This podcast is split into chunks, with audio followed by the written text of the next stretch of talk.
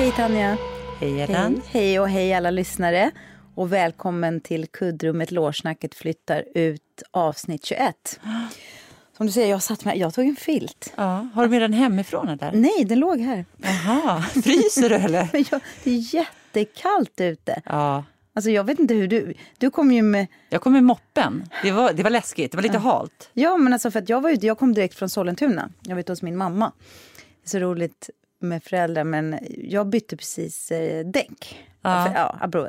Och då hade jag alla mina sommardäck och så ringde jag mamma och jag bara, mamma, får jag lägga dem i ditt förråd? Hon bara, ja. Alltså man tänker så här, gud, att de aldrig tröttnar på en. Med Nej. dessa grejer och dessa liksom, för jag hjälpte henne att tömma ett förråd häromdagen, så här, slänga massa grejer. Så då tänkte du så här, ja. ja här kan jag ställa in grejer, det är perfekt. Jag vet, men då var det så här, då har jag köpt Uh, all-around-däck. Jag vet inte, för vi, man kan inte ha dubbdäck i Stockholm. Nej, nej men vi har nog inte hade dubbdäck. Nej, men jag tyckte att jag höll på att slira. Det snö i Solentuna. Alltså så här regnblandat ah, snö. Ah. Det var jättehalt. Jag vet inte om jag kände att det gled lite. Jag tänkte, vad är det för däck jag har köpt? Ah, ah. Men jag hoppas att... Uh... Nej, men jag tror inte man ska ha dubbdäck i stan, nej. faktiskt. Men vet du vad jag gjorde en gång? Nej. Apropå mamma. Men då hade, då hade vi en sån här jättefin dyrbil och då är ju däcken väldigt, väldigt dyra.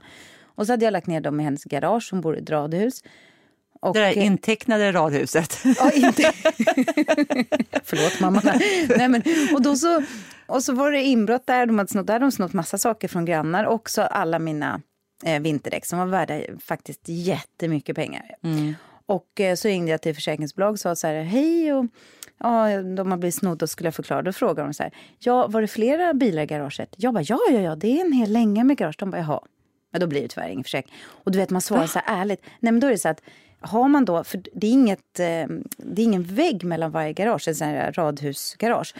Och då, och då hade jag ju den, jag hade kunnat säga, alltså alla hennes grannar visste ju vad de skulle säga för att få försäkring. Ja. Jag kunde inte ta tillbaka det. Så, så jag fick inte en spänn. Så nu har jag lagt, liksom lagt in dem i huset. Mm. Alltså där de liksom, det går inte, då ska man få försäkring.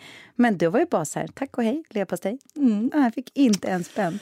Så det, jack, inte det är hårt. Det är, ja, hårt. Det är hårt. Man ska inte vara ärlig med försäkringsbolag. Nej. Då får man inte en spänn. Men, Nej. men jag ringer. Alltså jag orkar knappt. Alltså, Aline tappade sin telefon så här, fyra våningar. Det gick mm.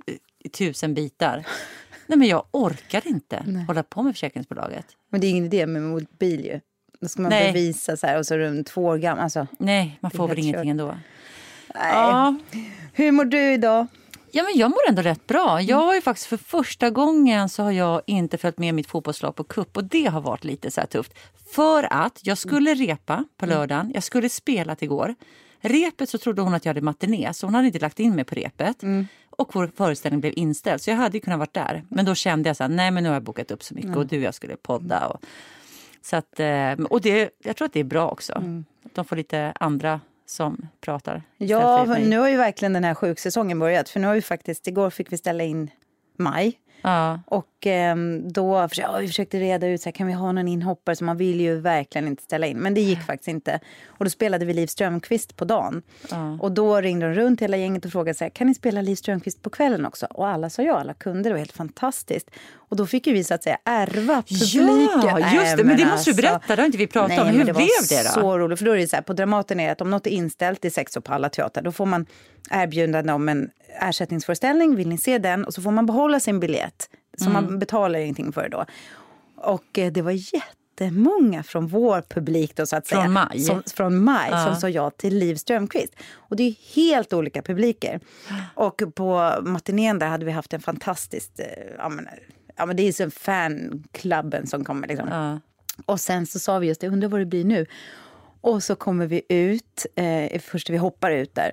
Och det är ju, ja men vi säger så här, det är åtminstone tjugo till trettio år eh, äldre. I, än er vanliga, ja, Liv Strömqvist. Vanliga. Ja. Men det var så kul. Alltså de var faktiskt med på det mesta. Ja. Det, så det var, nej, men, det, men det var bara så annorlunda. Ja. Men eh, tack för, för att folk kom ja. och att det blev en sån himla rolig kväll. Ja, hoppas att publiken hade roligt också. De ja. skrattade i alla fall.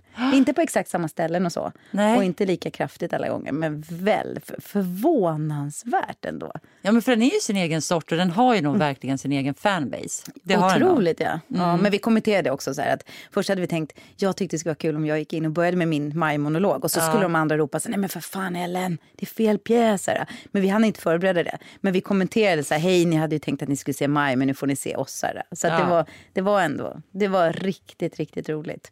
Ja, men och du fick en ledig kväll. Och jag fick en ledig kväll. Mm. Jag då kollade på film i, så i, tv, i tv-soffan. Det var rätt skönt. Gud vad skönt. Mm. Ja, underbart. Men annars är jag ju liksom i sånt där läge där man är... Jag tror, det här är en del av, av min nya personlighet. Att jag inte längre har koll på när jag har premiär. När folk frågar så, så vet inte jag. Men nu har jag liksom kollat upp. Jag har premiär nionde december. Så det är ungefär två och en halv vecka kvar. Mm. Det är ju typ... den värsta perioden. Där man liksom mm. tvivlar på allt man någonsin har gjort. Känner du igen dig? Ja, det är liksom... Man brukar ju säga till sig själv och kollegor då att ja, men det är lång tid kvar. Man försöker säga ljuga för sig själv. Men det är ju ändå någonting ska ju hända. Samtidigt som jag tycker det brukar hända så himla mycket bara de sista dagarna. Ja, men det är det. Det, ja. det är det som är grejen. Att även om man vet... Jag vet ju att den här perioden kommer ungefär vid samma ställe hela tiden. Två veckor innan premiären så börjar man svaja. Och ändå kan jag liksom inte... Jag kan inte slå bort det. Mm. Utan jag blir liksom... Jag, jag har verkligen haft en, en mindre kris, ska jag säga. Mm. Så att även fast jag vet att den, den kommer och att jag bara ska vara cool i det så är det klurigt. För jag, ärligt talat, jag vet inte. Vi kanske håller på att göra en kanonföreställning. Mm. En supervarm, härlig, rolig, kärleksfull föreställning. Eller så går jag mot slakten. Och det är det här ytterligheterna va? Som är ganska jobbiga att hantera. Jag kanske är på väg till mm. något sjukt pinsamt, mm. eh, icke-kommunikativt. You never know. För vi har ingen manus heller. Alltså vi har ingen manus som är, det är inte måsen. Det är inte liksom Chekhov eller Ibsen. Du får berätta, eller, vad heter den? Liv, död, sex, pop. Så det är ju liksom en, en eh, form av liksom dansföreställning, ljuddrama, slash, eh, ja men någonting jag inte har gjort. Jag har aldrig gjort något liknande förut. Och det är klart att man inte fattar riktigt vad man är med i då. Mm. Eh, men jag har verkligen inte... Alltså jag är verkligen i båda världarna. Mm. Jag pendlar med att tänka... Ja men det här kan nog bli skitfint. Mm. Eller... Men vad är det här egentligen? Men två och en halv vecka är väldigt långt. Det är du, väldigt långt. Det är för vad som helst kan hända. Ni kan göra om hela pjäsen. Och det är liksom, ja, nästan och det, så ja, är det så. Men det, det viktiga är ju liksom att... För det har jag känt ibland...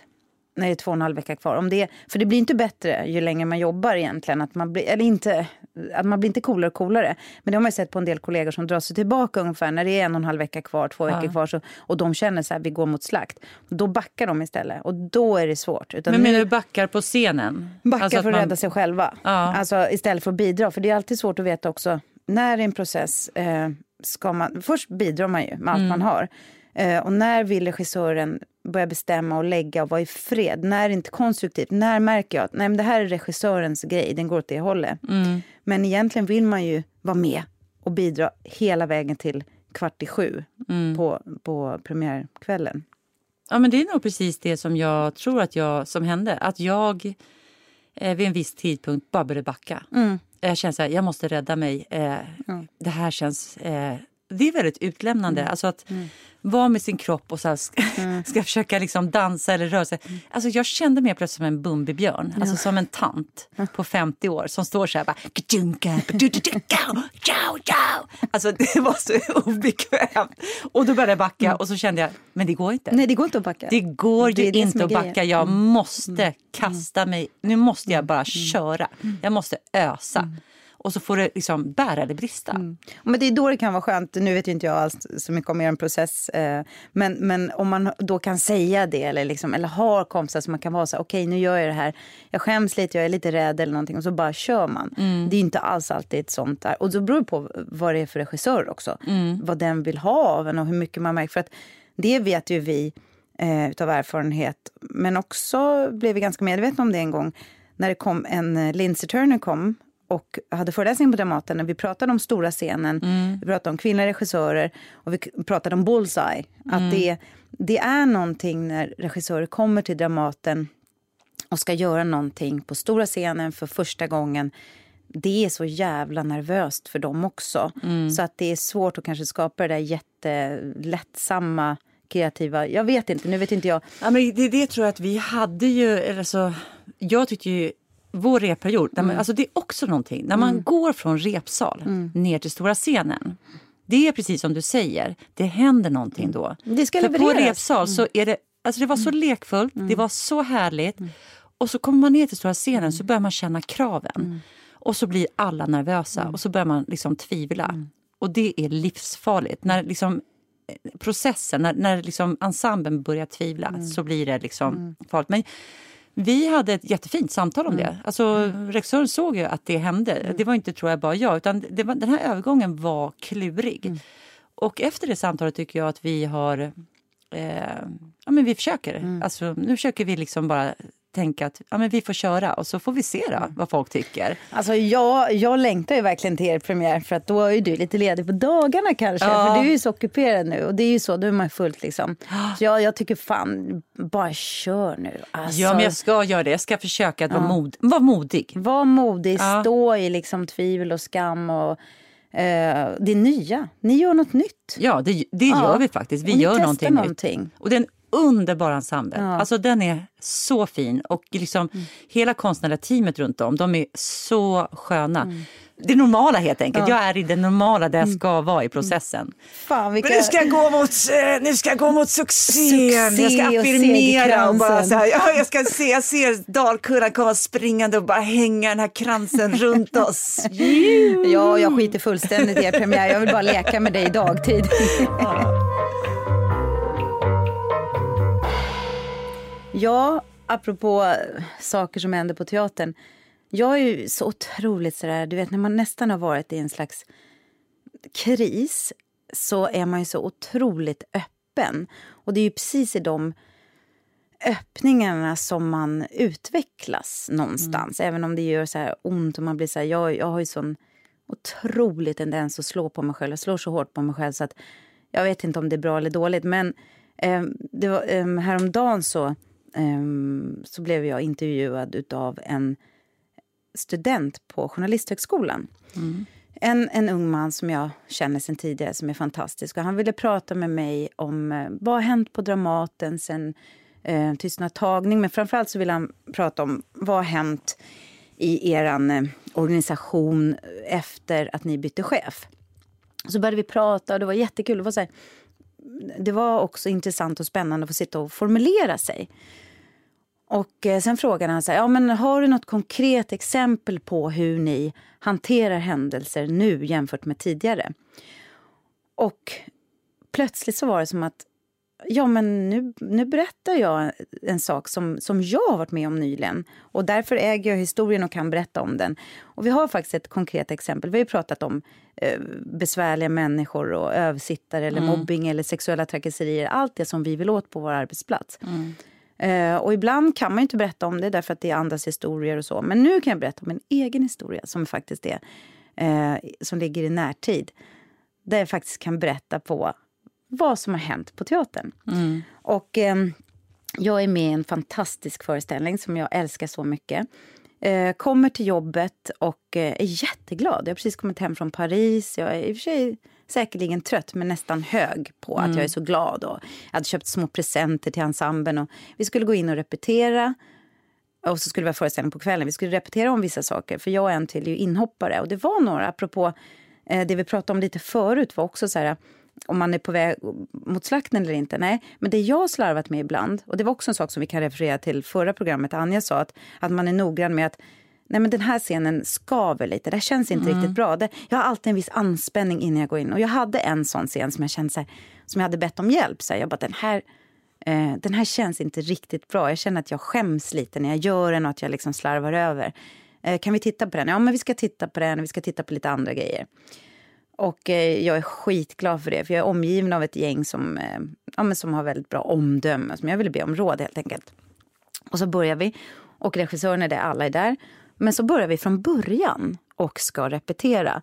Och eh, eh, regissören vill ändra det. Hon vill ändra det. Hon vill ändra... Alltså jag bara, vad håller vi på med? Så här, vad, det var inte så att åh, nu ska vi titta på min scen, men jag började mm. märka att hon vill ändå, för jag hade koll på vissa saker, det här kanske att jag eh, klängde mig fast vid någon slags trygghet, den här har jag koll på, det har jag koll på, för det är den här jag inte kan. Och ganska oförklarligt så ruttnade jag inifrån, alltså jag blev sur, mm. jag blev riktigt, så jag kände så här, vad, vad fan håller vi på med? Och faktiskt också ganska oförklarligt. Eh, och helt plötsligt blev jag, jag låste mig. Jag låste mig totalt. Jag bara, vad fan håller vi på med? Eh, varför gör vi det här? Ja, ja, jag kan göra så här. Och så vill hon ändra en annan grej. Och jag känner bara så här, nej men så där vill inte jag spela. Och jag vet inte hur fort det gick. Men kanske, jag kanske var, jag spred dålig stämningen säkert tio minuter. Alltså mm. vet, när man bara är så här, jag vill inte det här. Okej, okay, jag gör det som du säger. Fast jag tycker det är dåligt. Alltså allt så här. Jag betedde mig som en riktig, en sån här människa, en besvärlig människa. De människorna som vi har pratat om mm. var jag helt plötsligt själv. Mm. Och helt utan kontroll. Det var inte så att jag bara så här, hej jag förstår inte, kan vi titta på det? Jag ruttnade. Jag blev... Men när du säger ruttna, menar du att du liksom höjde rösten? Alltså att du blev som skrämmande för de andra? Eller vad menar du med att du ruttnade? Ja, men så här, inte skrämmande, det var inte så att jag skrek, eller det var inte så att jag hade något privat bråk med någon. Men nej. Jag blev sur. Jag spred mm. dålig stämning. För det är väl mm. också en sån sak som är så svår att ta på. Det där vi har pratat om att eh, efter tystnadtagning så blev det ju snabbt liksom inte sexuella trakasserier, utan det blev beteenden. Mm. Sånt som helt enkelt skapar otrygghet i ett rum. Mm. Helt plötsligt var jag den personen utan att ha vetat hur det gick till. Mm. Alltså det var så fruktansvärt. Och jag kunde inte stoppa det. Och det ska jag ju säga också så här, och då har jag verkligen tänkt på så här, fan jag är nog tyvärr en besvärlig människa. Jag önskar, jag är fantastisk på massa olika sätt. Och nu är jag, nu är jag ur min värsta så här, du vet när man går in i sin... Jag kan ju gå in i min självkänsla och ta en osthyvel och bara hyvla på min självkänsla. Att det inte finns någonting kvar. Och det är inte så att det är konstruktivt. Men ibland måste man kanske göra... Jag vet inte. Mm. Jag vet inte. Men hur som helst så slutade det med att jag spred asdålig stämning. Jag blev stressad. Klockan sju skulle vi spela och jag hade plötsligt ingen koll på någonting. Jag bara... vad fan är det här? Och vi gick upp och snackade kort innan. Alla, alla spreds. Vi, alltså vi var ju tvungna att gå hem och byta om och sminka oss. Och eh, jag var så jävla arg. Alltså jag var så arg. Eh, det var in, och, och som sagt, det var inte så att jag kastade saker eller bråkade med någon. Men jag var mm. arg. Eh, gjorde mig i ordning. Sen spelade vi på kvällen. Succé. Alltså det var som fantastisk föreställning. Eh, vi gick hem. Och eh, det började såklart gnaga i mig. Så här, varför betedde jag mig så här? Nu kommer jag till liksom utveckling. Eller det jag vill egentligen berätta om. Även om jag tycker att det är lite jobbigt. För det här är så privat. Men det har också en större eh, intressant berättelse. Som inte bara handlar om mig. Mm. Eh, jag kommer snart. Det låter som jag bara pratar om mig själv. Men det kommer snart komma. Då var det så här. Att eh, jag pratade sen efteråt med producenten och regissören. De ville prata med mig.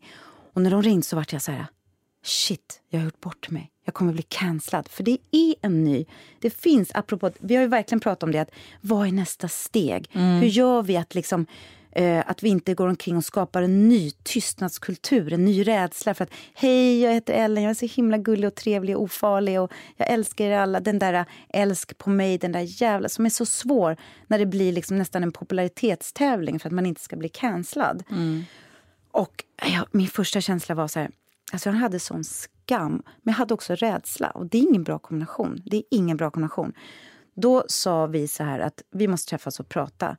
Och då gick jag faktiskt och tänkte så här, men gud, alla kommer hata mig. Alltså jag är en vidrig person, det här kommer spridas, ingen kommer vilja jobba med. Alla de här, de här känslorna, den värsta känslan man har om sig själv.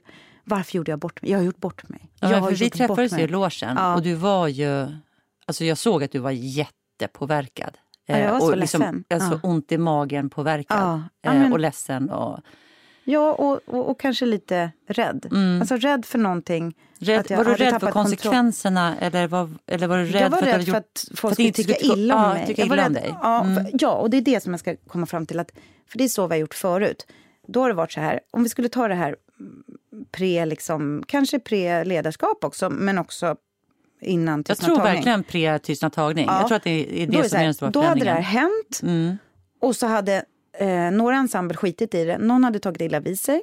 Och vi hade gjort succé och vi hade fortsatt spela. Och vi hade slätat över det här. Vi hade sopat det under mattan. Och sen hade ändå funnits kvar. Mm. Någonstans hade det funnits kvar så här.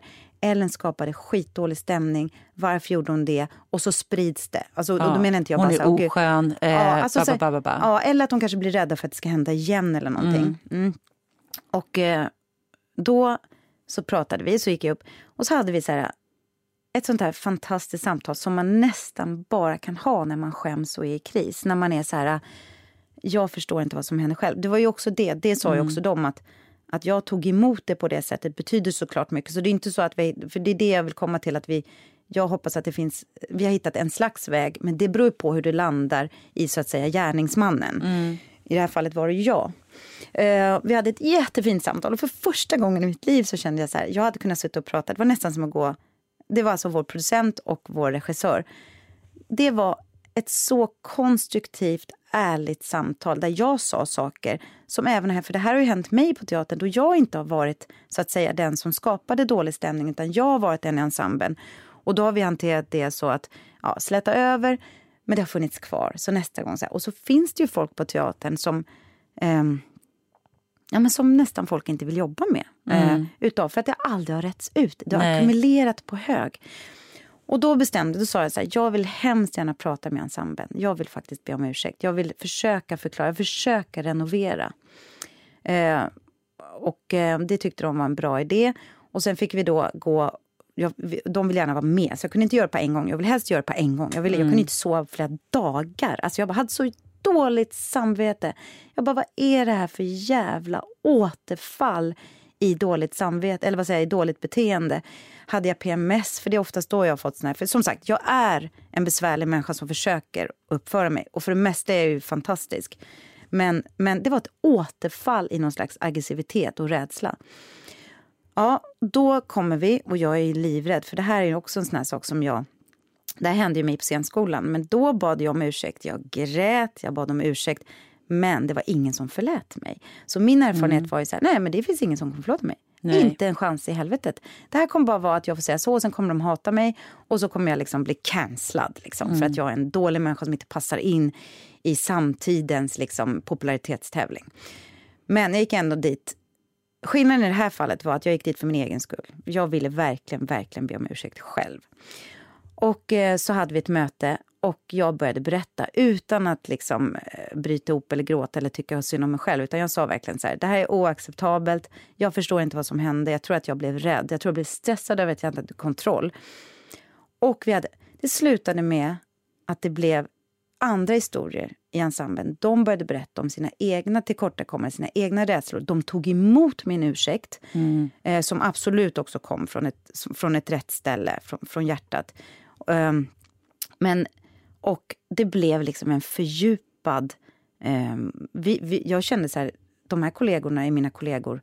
På, jag, jag vet inte vilket ord jag söker, men det blev en fördjupad... Det är inte vänskap, Nej. men kollegial. Eh, det blev så otroligt bra. Och då kände jag så här, tänk, det här är nya vägen. För det var också flera som sa att det, det som... Det är inte så att det aldrig kommer hända något på teatrarna eller på filminspelningar eller på AstraZeneca eller vilket företag det än är. Mm. Folk kommer fortfarande bli arga, folk kommer fortfarande vara dumma mot varandra eller kommer fortfarande uppstå saker.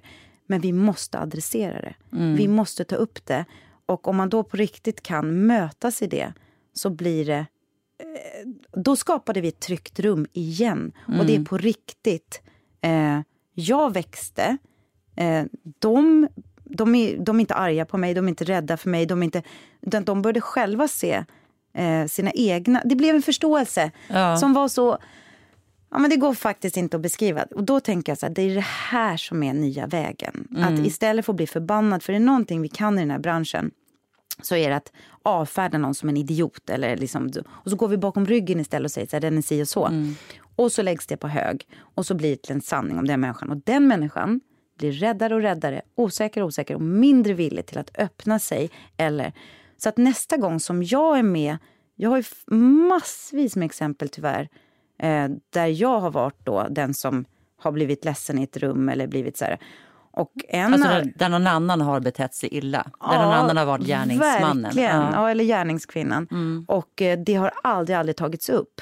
Eh, så från och med nu så kommer jag, för det första...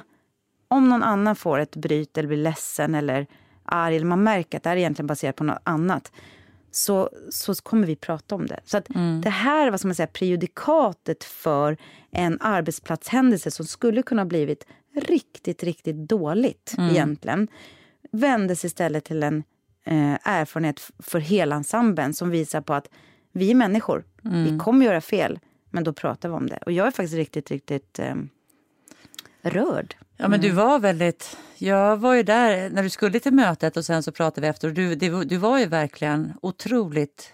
Eh, ja, men man märkte att det hade berört dig. Mm. Alltså att det, hade, det hände någonting med dig. Och jag förstår att det också är kopplat till...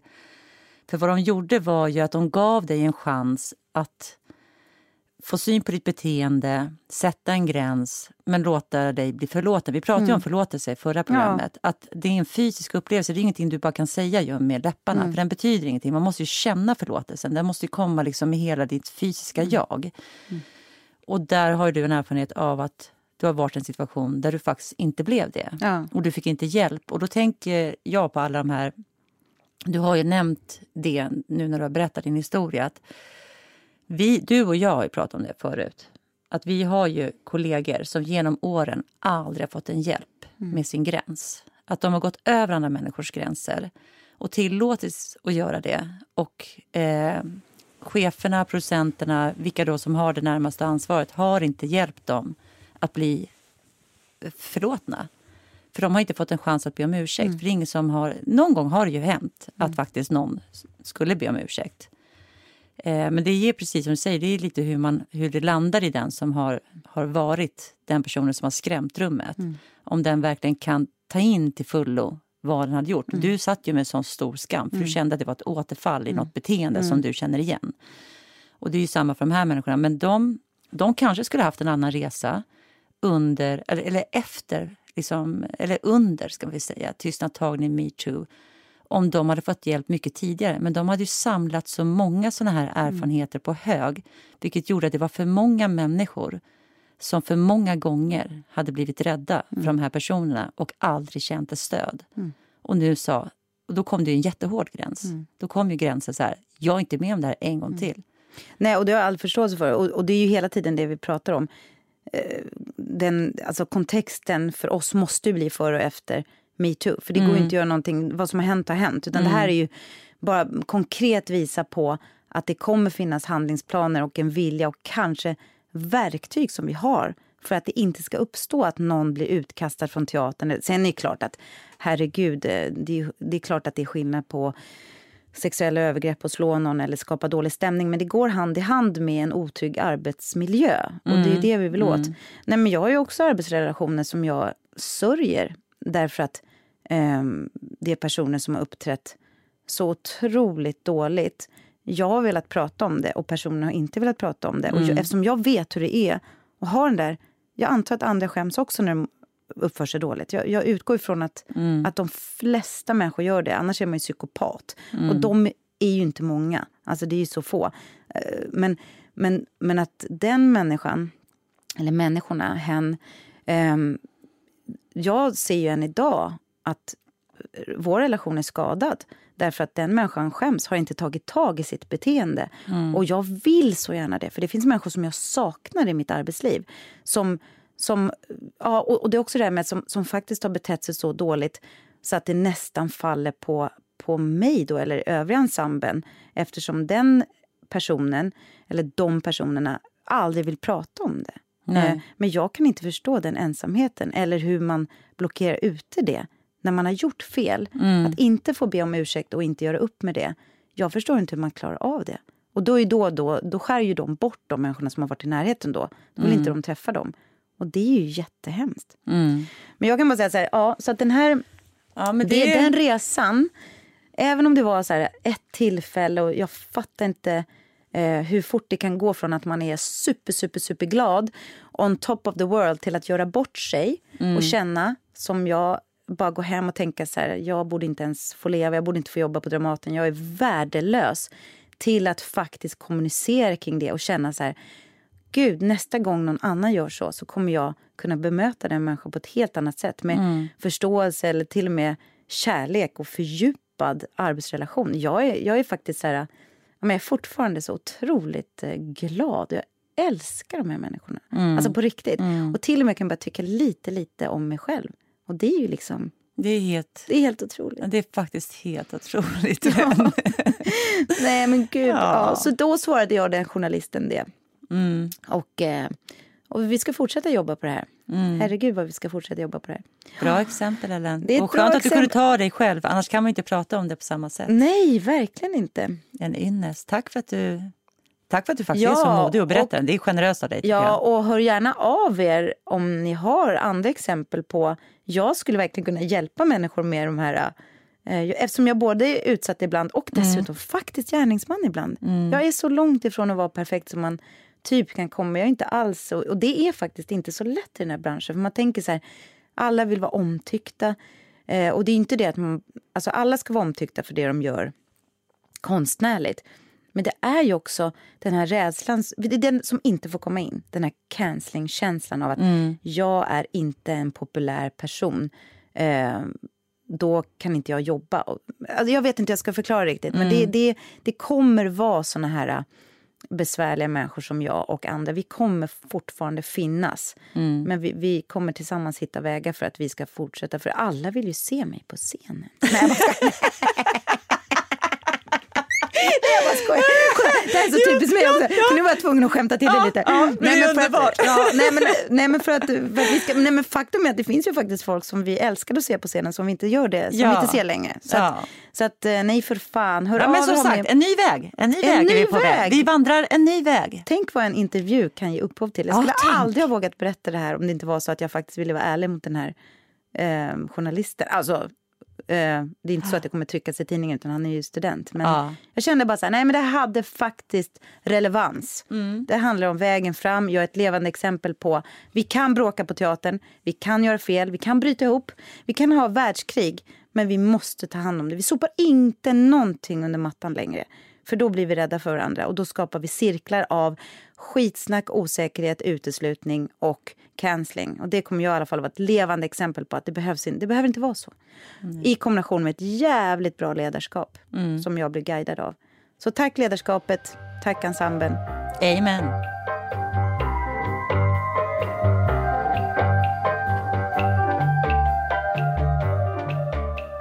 Men du, nu kommer det. En kavalkad av kulturtips. Vet du att jag får så mycket feedback på att vi ger så bra tips i den här? Ja, så nu jäklar. Spetsa öronen, för här kommer det komma grejer. Och där, jag måste bli mycket bättre på att kolla vårt Instagram och det där. Jag, ja, men det här är usel. Människor jag träffar ja. I R L. Aj, vad roligt. Som säger, åh, jag vill titta på den här serien som ni tipsade om. Och åh, jag läste den där boken som ni tipsade om. Och... Så det är jättekul. Så jag kommer med första tipset. Ja. Olyckan, The Accident på S V T Play. Det är en brittisk serie, jag tror att det bara är fyra delar, om en eh, olycka i ett litet samhälle i, eh, någonstans där i England. Och så får det, det får ju jättekonsekvenser för hela den här lilla byn. Eh, och den är, ja, men det är så här brittiskt drama när det är som bäst. Det är så sjukt bra skådespelare. Mm. Det är så, just när man slipper. Alltså jag tror inte man förstår hur vana vi är vid en amerikansk dramaturgi. Mm. Liksom amerikaner är så här proffs estetik, på sin... Estetik, för jag såg de två... Estetik, jag, ja. jag såg de två första igår, jag ska se klart mm. idag för du nämnde den. Mm. Jag, jag tycker då, den, den är jättebra. Mm. Så den är mitt första tips. Har du några tips? Äh, olyckan då? The Olyckan Accident. På S V T. Mm. Ja, jag... Det här är lite konstigt för jag har ju inte så många kanaler men den här går faktiskt på... Ehm, Disney. Och mm. den heter Only Murders in the House. Och det är Selena Gomez och eh, Steve Martin. Och, mm. och så är det en till jättekänd skådespelare. Och den handlar om... Alltså den är jätterolig. Det här är verkligen när jag behöver slappna av och ha roligt och tycka att det är kul. Och den handlar om en, en jättefin byggnad i New York. Den heter Only Murders in the House. Och den handlar om en fin byggnad i New York. Och det sker ett dödsfall där. Och då är det några i huset som utav en slump börjar prata med varandra. Och alla gillar de så här true crime-poddar. Och mm. de bestämmer sig för att göra en... För de tror inte att det är en, ett självmord. De tror att det är ett mord. Och de bestämmer sig för att göra en true crime om... det här mordet i huset. Mm. Den är så rolig. Och apropå poddar, man blir också så här... De, alltså det, nej men jag älskade den. Den var rolig, den var kanske fånig, den var också djup.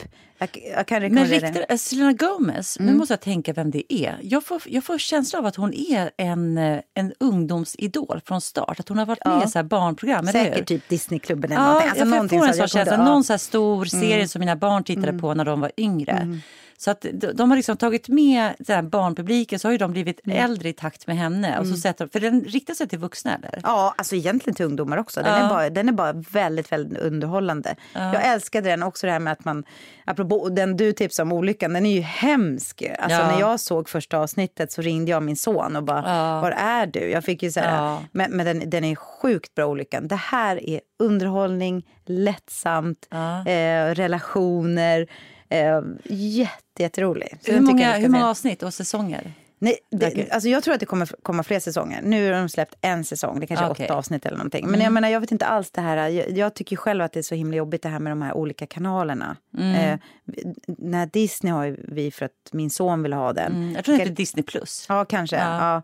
Men åh, om ni får möjlighet att se den, så se Only Murders in the House. Ja, men på tal om kanaler ska jag bara säga, vi har ju sjukt många. Och min man försöker hela tiden stänga ner dem. Och jag bara, why? Alltså det var nog så här, ah, nu kostar den hundra kronor i månaden. Jag bara, ja det är en lunch ute. Kan inte du bara ta en matlåda två dagar i veckan så kommer vi känna in dem där. Men så att han förlorade sista, sista annars brukar vi, vi stänger ner, öppnar upp, stänger ner, öppnar upp. För att det blir så här, ja men jag måste ha den kanalen för där går ju det och jag måste ha den kanalen. Men jag tar en annan kanal nu. Men alltså, du har ju mycket bättre pli på din man. Jag får inte ha kanaler. Jag är, liksom så här, jag är som Nora i ett fucking jävla dockhem när det gäller. Så du, du är ju ja. mycket starkare i din familj än jag är. Så att jag, ja. jag, det här var första gången som ja. han inte fick stänga ner. Men jag öppnade ju upp, så här, jag öppnade ju upp så här, två veckor gratis på ja. Viaplay. Men nu har jag gjort det på alla såna här mejladresser. Och, det, och, det, och så, så, som sagt, eh, jag skäms för det. Men det blir så mycket bråk hemma hos mig om vi ska betala för det här. Så att, eh, så att om det är någon som vill... Eh, sponsra dig med... Eh, Viaplay, det brukar jag alltid tigga. Jag spelade in en tv-serie där ja. i somras. Jag bara, ja, kan man få titta på? Så här. Men efter jag frågat fyra gånger så kände jag så här, nej men de vill... Ja, så att eh, jag önskar att eh, jag hade alla kanaler. Ja, men jag, jag har ju alla då. Så jag tar mm. den från eh, H B O Max här nu. Eh, I May Destroy You. Den är från tjugo tjugo och jag kommer ihåg när den kom att den blev så tokhyllad. Och jag tänkte, det här måste jag se. Eh, varför jag inte gjorde det då vet jag inte. Sen... fick jag lite så här att jag, jag måste ha något som jag kan... Efter olyckan, jag kom liksom igång. Jag kände att jag måste ha en ny tv-serie. Och den är en, en tjej som heter Michaela Coel. Hon har skrivit den här serien och spelar huvudrollen. Det är så bra, det är så bra castat. Den är också brittisk. Mm. Det handlar om ett gäng liksom, eh, partymänniskor i London. Och sen är, rör den sig, liksom, det är något... sexövergrepp som hon förstår att hon varit med om, men den är gjord med så lätt hand. Den är inte så tung som det låter när man säger sexövergrepp, men den handlar sen, sen börjar den ju så glida i gråzonerna. Ingen människa av de här är offer bara, utan de är också ibland lite osköna. Men det är som livet. Det är som det är livet. Som jag. Ja, det är som du, Ellen. Oskön men ändå jäkligt härlig. Oskön ibland. Men det är, den är så... Alltså, manus och regi och allting är så sjukt bra. Så I May Destroy You på H B O Max. Men den måste jag se. Ja, den måste du faktiskt se. Den oh. är svinbra. Den kanalen har jag faktiskt utan någon outgrundlig oh. anledning. Åh! Oh. Ja... Sen har jag varit på teater mm. och eh, jag har varit på Stadsteatern och sett eh, Tiden är vårt hem utav mm. Lars Norén. Och den kan jag också verkligen rekommendera, särskilt om man inte har sett Norén förut. Eh, och det är Erik Stubø som regisserar. Det är fantastiskt skådespeleri. De är så bra. Det är Rebecka Hemse, Henrik Norlén, Annika Hallin. Alltså det är bara alltså det är en supercast. Det är bara det är rakt igenom så är det jättebra. Jakob Eriksson. Ja, Jakob Eriksson är så va? Bra. Nej men alltså de, ja. de, de, det är liksom det är skådespelarfest. Och nu har vi säkert missat någon och det är inte meningen. Nej, vi har missat. Jag har det sett casten. Det är jättemånga fantastiska. Ja. Eh, men gå faktiskt och se den om ni har möjlighet på Stadsteatern. Fått jättefina recensioner också. Ja, och, men, men framförallt det här med att för, för den, den, den pjäsen, det är en Norén-pjäs som den, den är inte lika, lika vass som vissa av hans. Vi är så, vi är vant oss så mycket med Norén. Men det här är ju hans åttiotalsdramer. Kräpper är med också va? Kräpper Magnus Kräpper. Är med. Mm. Nej, men han är så rolig så att det faktiskt inte är klokt. Mm. Men det är liksom ett körverk utav helt fantastisk text kombinerat med lyhördhet och, och, och jag menar som sagt har man inte sett Norén förut och kanske inte har sett så mycket av Erik Stubø heller. För det är väldigt typiskt Erik Stubø. Mm. Men på ett bra sätt. Men har man sett det så klart att man... Men har man inte sett det och är man intresserad av skådespeleri mm. som jag antar att många som lyssnar är. Så gå och se den, Stadsteatern, Klara scenen. Mm. Kul, den ska, mm. jag, den ska jag se mm. också. Nej, men jag fortsätter på tv-serier. Jag är inne på säsong tre. Och det här kan du också se nämligen. För det är på H B O Max. Succession. Har du sett den? Nej, men jag, ja, jag har sett den. Jag började se först. Eh, först fatt, det var ungefär som första gången. När jag såg Pulp Fiction en gång. Mm. Alltså första gången jag såg den var i Köpenhamn. Och då hade jag min pojkväns lillebror på besök i Köpenhamn. Och vi skulle gå och se Pulp Fiction. Och jag förstod inte. Jag Nej. bara, varför skrattar människor? De skjuter. Alltså jag förstod inte. Det var en ny genre. Mm. Och det var lite samma sak med Succession. För att eh, när jag såg den först fick jag, jag kräktes nästan för att de var så elaka mot varandra. Ja, de är fruktansvärda ja, men, här, mot varandra. Tills jag började tycka om karaktären och tyckte att det kunde. Men först var jag så här, men det här är ju det är för hemskt. För jag, ibland är jag för känslig. Därför jag gillar så här lättsamma saker ibland. Och det här handlar ju om ett, ett familjeföretag. Mm. Alltså Snorig som har liksom ingångar till presidenten. Alltså det är ett mm. av Amerika, liksom U S A's största mm. företag. Jag tror de heter Waystar. Och sen så visar det sig att de har ju, det är ju ruttna äpplen i, i, mm. i lådan. Som en av sönerna liksom outar. Men det, det, det hela handlar om är ju liksom den här kampen, familjekampen och den här pappan då som är liksom högsta hönset som bara han ställer också, eller? Ja, ja precis, och han ställer sina barn mot varandra hela tiden mm. och det är ett, ett, liksom ett maktspel, det, det är liksom makten mm. eh, vad makten gör med människor mm. men jag tyckte ett säsong ett och två var svinbra och sen så har jag nu sett dem som ligger ute säsong tre och jag har inte riktigt jag har inte riktigt köpt att det håller samma grej, men de säger att man ska se klart den, att det är liksom det, det, det, det kommer de landa. Man ser klart, ja. Nej, alltså människor som ja. eh, alltså mm. recensenter som har fått se mm. hela. Mm. När jag har läst så här, vad fan har den här blivit mm. sågad eller vad, vad är det för något liksom? Vad håller den här måttet och alla är mm. så här ja men vänta till slutet och liksom det här är, mm. den, är ännu, den är ju ännu svartare, ännu kanske, hårdare ja. än, mm. än ettan och tvåan. Va? Ännu, ännu svartare. svartare. Alltså jag ska säga, jag, jag fattar ju också, alla älskar den där. Men jag, jag, jag får som sagt, jag får så himla ont i magen. Men man måste ju mm. ha, man måste ha humor, det är ju... Det är men det är ju, det, du, du ja, måste kunna garva. Jag, jag tycker faktiskt att det har eh, likheter med Norén. Ja. Det finns ingen dramatiker som Nej. jag skrattar så sjukt mycket åt som Lars Norén. Och speciellt hans åttiotalsdramer, där, där alla människor är så fruktansvärt vidriga mot ja. varandra. Jag skrattar så jag dör. Jag vet, och det har ju vi lärt oss. En konvention ja. som vi har lärt oss. Ja. Jag kommer ihåg första gången jag såg Norén på tv. Ja. Det här är en, ja. här, det här är en här mening. Ja. Som, då är det en man som skriker jag ska spika upp din fitta på väggen. Nej, men jag tänkte säga samma replik. Är det sant? För att... Kommer du ihåg vilken pjäs det är? Nej, men jag... jag kommer bara ihåg den repliken. Jag och jag, kommer... och jag ser jag ska fortfarande... spika upp din fitta på väggen. Exakt samma. Har vi pratat om Nej, det här? Nej, aldrig. Du aldrig. skojar. Du, du är den enda som... För jag har sagt den här sant? som exempel. Att är det är den roligaste replik som någonsin ja, men, har skrivits. Men jag är också chockad. För jag, bara, för jag ser ju den här, den här fittan så här... Vadå? Ja. Och, då, jag bara, och vi, var inte, vi var inte gamla. Nej, jag kanske var åtta, ja, nio. Vi var ju små Gud, när vi såg den. Nej, men... Och att vuxna människor kunde säga så till varandra. Ah. Det var ju så spännande så jag höll på att dö. Jag tänkte, ah. den här Norén, han är ju... Det är en världs... Det är världsklass. Nej, men det, jag fattade ju ingenting. För jag förstod inte så här, ska man först... För jag hade ju cowboy och indianer så här, så här skalperade. Så skulle man, ta, ja. skulle man sk- skära loss fittan och spika upp det? Eller skulle hon sitta fast? Alltså jag fick ja. jättekonstigt. Konkret, jag kan alltså. inte ha varit gammal. Nej, nej vi var, men, kan inte ha varit gamla. Och just därför, för, för sen... Första, för, och då hade inte jag något förhållande till Norén annat än att det var, jag råkade sätta på tvn och så råkade de säga så. Och så bara, typ mina föräldrar tittar nog inte på det alls. För sen, för sen måste man ju lära sig Norén. Ja. Mm. Men sen, eh, några år senare ja. så blev jag ju kallad fitta själv för första gången och fick en chock. Och sen vadde man sig vid det. Alltså ja, så från att ja. du hört det på tv första gången till att själv bli kallade, till att liksom själv kalla mina barn för fittungar. Nej, fan, det får du inte göra. Jo, men, jo, men det har ju gör blivit, du det? Ja, ja, men alltså, det, jo, men det har ju blivit ett, ett vanligt ord i I, i, I din familj, ja. Nej, det är inte allmänt vedertaget, Ellen. Men jag måste bara fråga en annan sak. Såg du även den, för det var också på tv, såg du förstå. Jag tror att det var Sten Ljunggren. Han håller någon jäkla fågel och sen får han ett överslagshandling så han biter huvudet av den. Och så står han så här, jag biter huvudet av och kanariefågeln. Jag bett huvudet av fågeln. Det var också så här, för mig ja, hisnande. Chockartat chock, alltså. Att vuxna människor gjorde så mot varandra. Oh. Men fasen var kul. Vilken rolig, att vi hade samma där. Att vi oh. hade samma. Men du, har du några mer tips? Du har sett dem mer, va? Ja, men jag kan säga att jag var på en teaterupplevelse det sista. Och det här går återigen, det är ett gästspel. Men nu tjatar jag om mina gästspel. Men för mig ja, är det lite som att resa. Ja, men till slut så blir det att folk kommer bli så här för, för, liksom, ja. börja titta på ja, men vad kommer för, för gästspel. För mig är det lite som att resa. Apropå det vi pratat, vi kan ju inte så ofta resa ut i världen. För mm. vi spelar och jobbar, man har inte råd heller. Nej. Uh, och då kom det ett gästspel ifrån New York, uh, Yiddish Theatre i New York, och uh, de spelade i Väntan på Godot. Och det är alltså, det här är stort på flera plan. Um, Jiddisch är ju ett av våra minoritetsspråk i Sverige. Mm. Uh, och um, talades ju otroligt många människor i Europa förut, innan förintelsen och innan andra världskriget, och det är inte lika många nu. Så det, men det är ju ett språk som många vill lära, så det är absolut. Och vi har även, den är inte så känd, men det finns Yiddish teater i Stockholm också. Så de, men det är första gången som eh, det spelas en hel pjäs på Dramaten, någon av Dramatens scener på Yiddish. Och de spelade i Väntan på Godot, och det...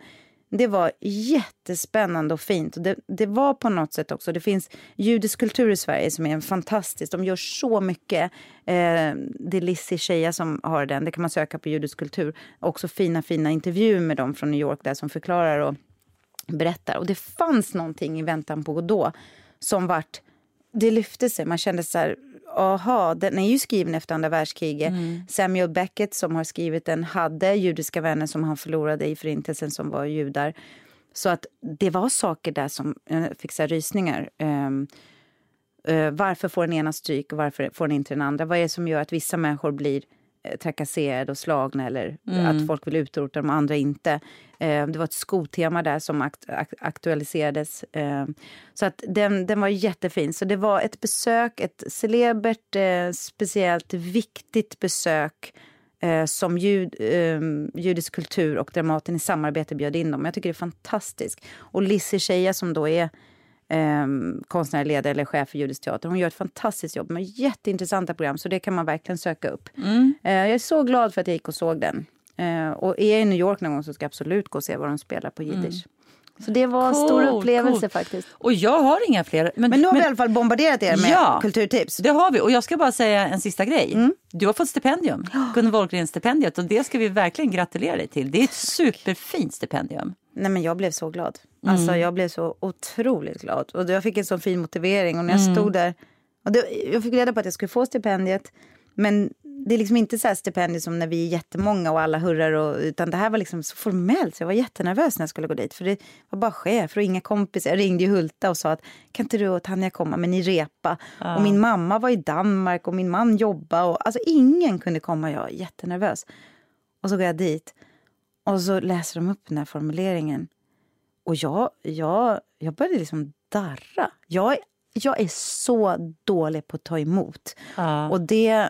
Det måste jag öva på. Och då gick jag faktiskt upp efteråt och, och tackade då. När man fick ta emot det. Och då sa jag bara helt ärligt också. Gud, jag, jag är inte van att få höra såna här ord om mig själv. Jag vet inte riktigt, riktigt hur jag ska göra. Men en sak vet jag. Jag ska inte skoja bort det här nu. Jag ska försöka ta in mm. det och ta till mig. Och det var också lite... Eftersom det har varit en sån emotionell två veckor för mig här. Där jag både har... Får jättemycket beröm för min pjäs och blommor varje kväll. Och sen kände jag att jag misslyckades som människa och kollega. Får ett pris. Alltså det har varit så otroligt många känslor. Eh, men när jag stod där så tänkte jag, nu, det här ska jag inte skoja bort. Jag ska mm. inte säga att det bara är, de ger mig bara det här bara för det. Nej, jag är så glad och tacksam. Jag fick blommor och jag fick en motivering och jag fick pengar. Strålar. Och jag är superstolt. Ja, ja, men det är underbart. Det är du värd, det är du värd. Tack.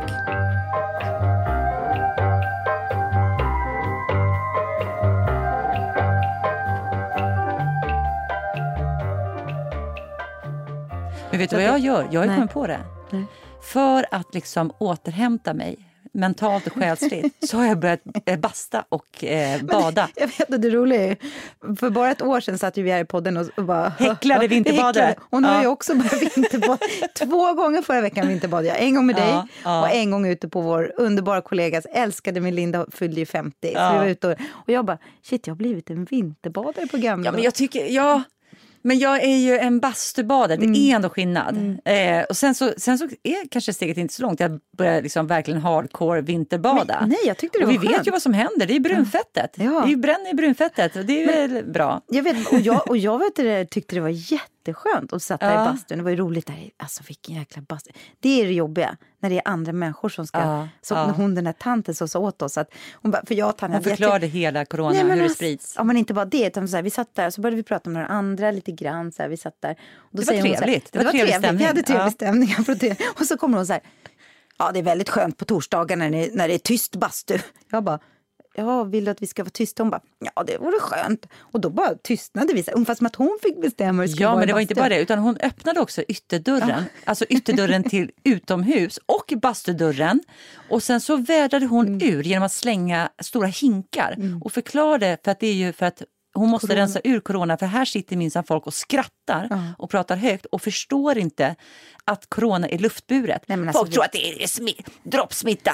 Det är bara, du vet, hon förklarade också hela då... Mm. Eh, emot vetenskapen. Mm. Hur corona sprids och hur det var. Och att man skulle vara tyst. Det, och... Alltså det är nackdelen med sådana här offentliga. Det är mycket ja. skönare att åka ut med Linda. Hon har en egen bastu. Det är mycket skönare. Då kan man bara sitta. Ja. Äh, men men det, det, det är värt ändå. Men vi har, en jätt, vi har en härlig spännande vecka. Vi hoppas mm. att ni lyssnare också får en fantastisk vecka. Och mm. har ni inte det så titta på T V, kulturtips. Ja. Hör av er till mig om ni är ledsna. Om ni har fuckat upp så hör Den av er till mig. Där är jag så nyfiken på hur du ska administrera detta. Hur ska de höra av sig till dig, Ellen? På den där Instagram. På den där Instagram. Är det där? Skicka så personliga meddelanden. Ja, men, ja, ja. men då säger jag till dig när jag ser något sånt så att du inte missar det, så att du kan svara. Ja, men gör mm. det. För jag vill gärna hjälpa till. Ja, ja, underbart. Om det är fler fuck-ups där ute. Ja. Nej, men gud vad mysigt det var att träffa dig idag, ja, Tanja. För det är inte ofta man får se dig. Men Nej. här i logen har vi mysigt. Ja. Och att ni har varit med oss i logen idag är så underbart. Ja, tack snälla för att ni lyssnar. Ja. Och tack snälla för att ni tipsar. Eh, och skriver så fint. Fina ja. meddelanden till oss. Ja, vi är verkligen glada. Ja.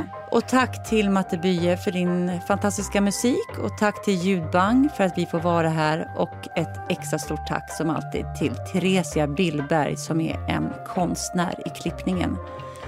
Hej då alla kära lyssnare. Ja, tack för att ni lyssnade. Och vi kommer om två veckor ja. och då har vi en gäst med oss. Då har vi en hemlig gäst. Hej då. Hej då.